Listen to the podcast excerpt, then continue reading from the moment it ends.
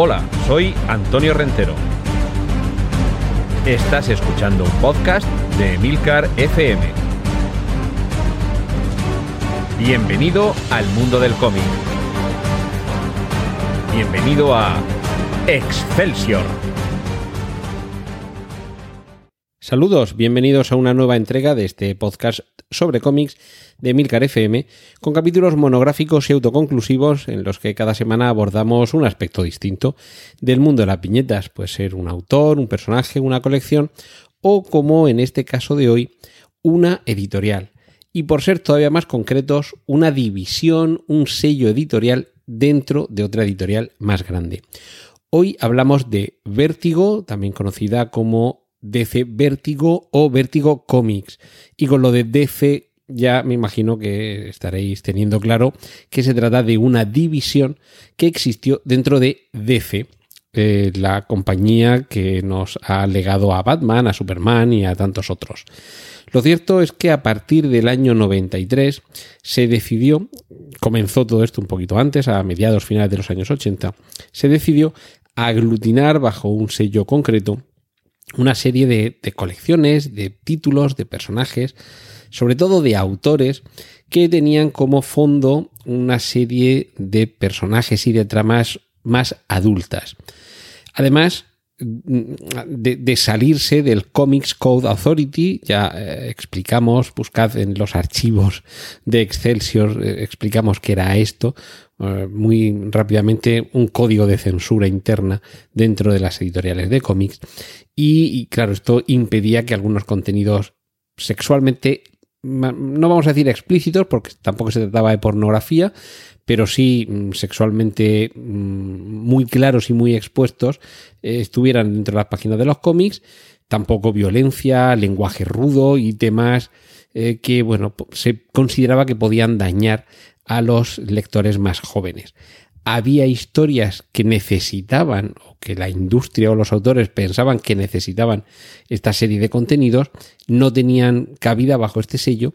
y lo ideal era publicarlos en otra colección, en otra editorial y separarlos de, en este caso, de DC, para así tratar de que, aunque estuvieran bajo el mismo paraguas, pero que ya se viera claro que era otro tipo de producto de cómics. Y lo cierto es que hubo una, serie de, autores, como digo, a mediados de los 80, a finales de los 80, sobre todo con el desembarco desde Inglaterra,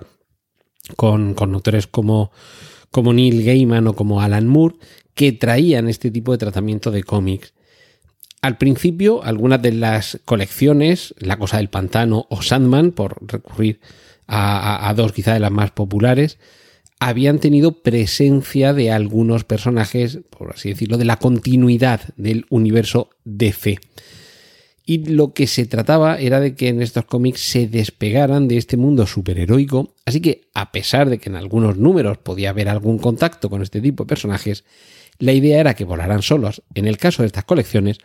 pero sobre todo que hubiera otros personajes e incluso otras colecciones completamente apartadas de ese universo propio que ya configuraban los cómics de DC.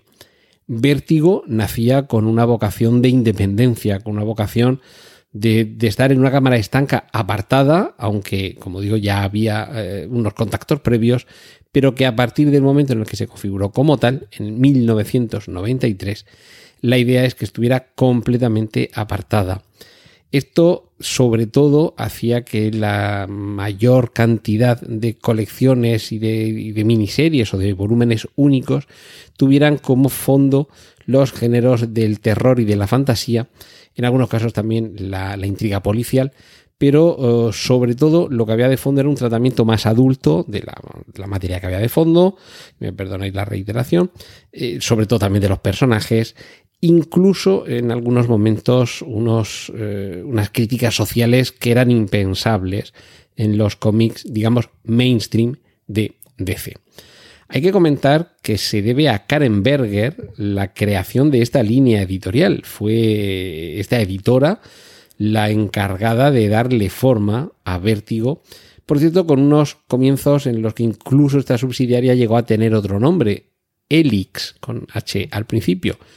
Y, a partir de ahí sí que hubo eh, algunos, algunos pasos comunicantes, digamos, entre toda esta amalgama hasta que ya nace como tal Vértigo, que como digo, eh, ha tenido esos otros nombres, Vértigo Comics o DC Vértigo. Hay que decir que los, lo que conforma la identidad de Vértigo, además de estos eh, títulos ya mencionados, son otros que sin duda os sonarán mucho porque algunos de ellos han tenido tanto éxito que ha llegado hasta nuestros días hasta el punto de trasladarse a otros ámbitos culturales como son el cine o las series de televisión. En el caso de Preacher, por ejemplo, es el caso de Constantine, es el caso de V de Vendetta o de una historia de violencia. Todo esto lo conocemos en algunas ocasiones, o algunos lo conocen a través de los estrenos cinematográficos o de series televisivas. Previamente hay algunos que han llegado a los cómics pero en principio muchos de estos cómics, la mayoría se publicaban en, como suele ser habitual, en formato grapa, 24, 32, 36 páginas, lo que corresponda, y, de forma mensual, aunque fueran miniseries de 6 números, de 8 números, de 12, de 3, miniseries en los que cada mes se publicaba un ejemplar. Y casi desde el principio había en vértigo, con esta voluntad, como digo, de dirigirse a un público más adulto, había la voluntad de recopilar en tomos todas estas publicaciones. Y sin duda, este fue uno de los grandes secretos del éxito de Vértigo. Primero que eran, eh, salvo excepciones, como puede ser Sandman, por ejemplo, o Preacher, eh, eh, no eran colecciones como puede ser Superman o los Cuatro Fantásticos, que pueden llegar a los 300 o los 400 números, porque cada mes va saliendo un número durante décadas. No era el caso, de hecho, algunos de los cómics ya nacían como una eh, serie limitada o una colección limitada de 6, 8, 10 números que si tenía éxito a lo mejor salía al cabo de un año, de dos o de tres, otra continuación, otra, otro arco argumental desarrollado también eh, en una novela gráfica o en una miniserie, pero no había una vocación de colecciones continuas en las que cada mes, durante un tiempo indeterminado de años, las tuviéramos ahí. Había una voluntad de recopilar esas historias más cortas en unos tomos lo que permitía que además de esa primera vida comercial, comercial, perdón, en esos primeros meses en los que iba saliendo puntual eh, y periódicamente, con posterioridad, pasados unos meses, apareciera el tomo recopilatorio, lo que en inglés se denomina, por ejemplo, los trade paperback. Y ya luego los tenemos en tapa blanda, en tapa dura, con encuadernación casi de libro. Esto lo que iba permitiendo es no solo una segunda vida comercial, que también, sino quizá, y algunos esto puede que lo consideren un poco naif, pero es como funciona, como funcionaba y como funciona y como va a seguir funcionando, creo yo. Ese siguiente escalón más allá de la colección mensual, el tebeo, el cómic de grapa, que es el libro, el, libro de cómic. Eh, os remito a un episodio también de Excelsior que se titula Formatos de cómics, en los que explico las diferencias para que no nos confundamos entre comic book, novela gráfica, serie limitada, formato prestige. No considero que eh, sea una distinción por el tema o por si es un cómic más adulto, más dirigido a niños. No, no tiene nada que ver. Son puramente formatos editoriales. Un tomo en formato prestige y un tomo recopilatorio o un, eh, eh, un, omnibus, por ejemplo, o un integral, no es lo mismo que un cómic, ¿vale? El, cómic, digamos, sería el, individuo mensual, mientras que a partir de ahí se abre esa amalgama de formatos varios, un tomo recopilatorio, que puede ser, por ejemplo, los tomos 1, 2, 3, 4 y 5,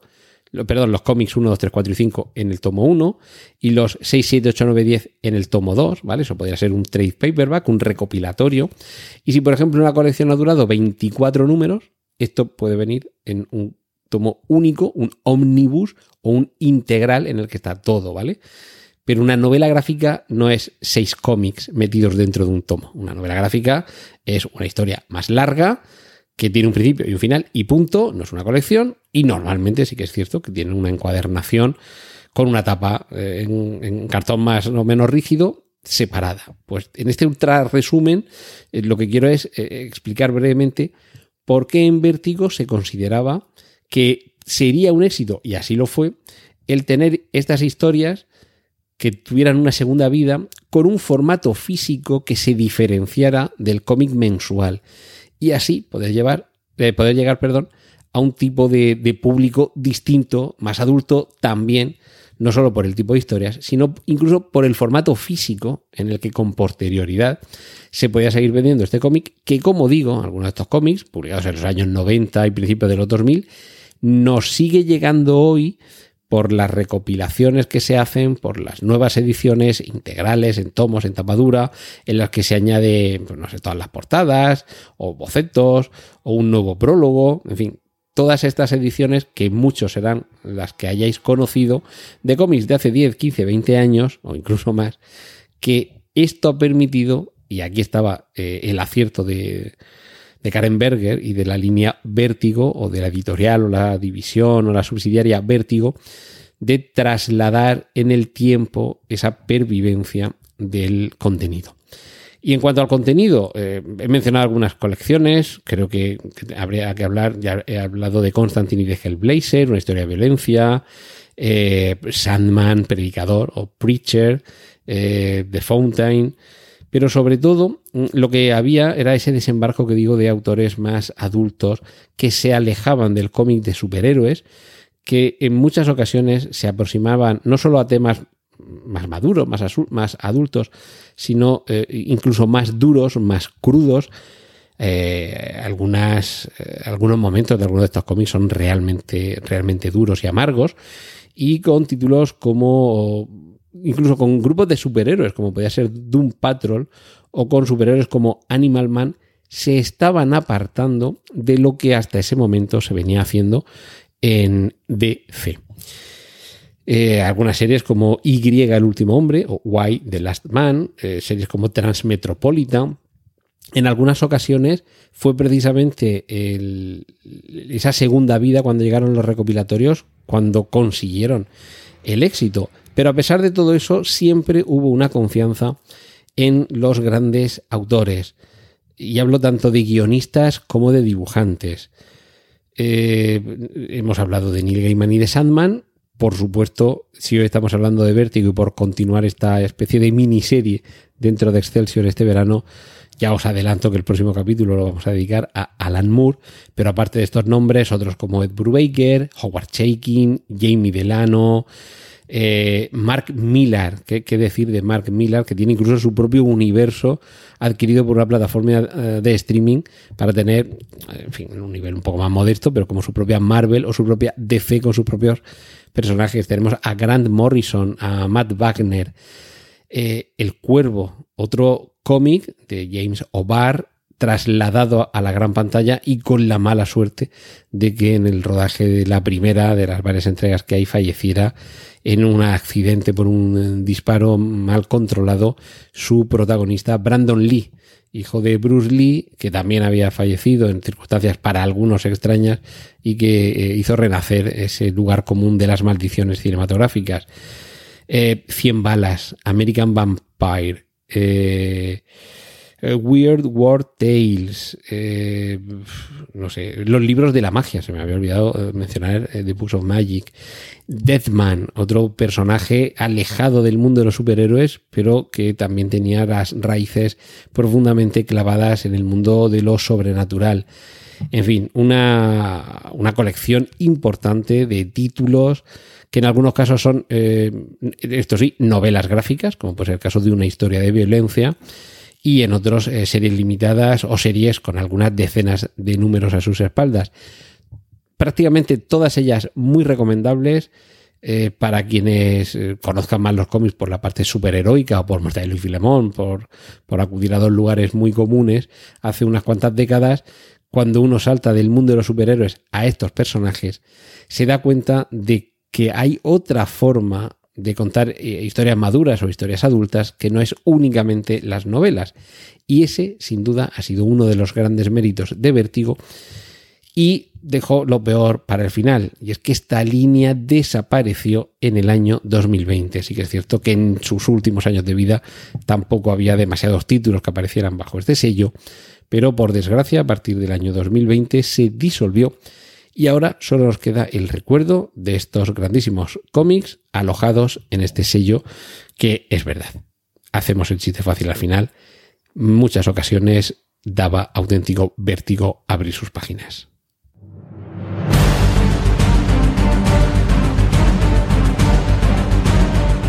Has escuchado Excelsior, un podcast de Antonio Rentero para Emilcar FM.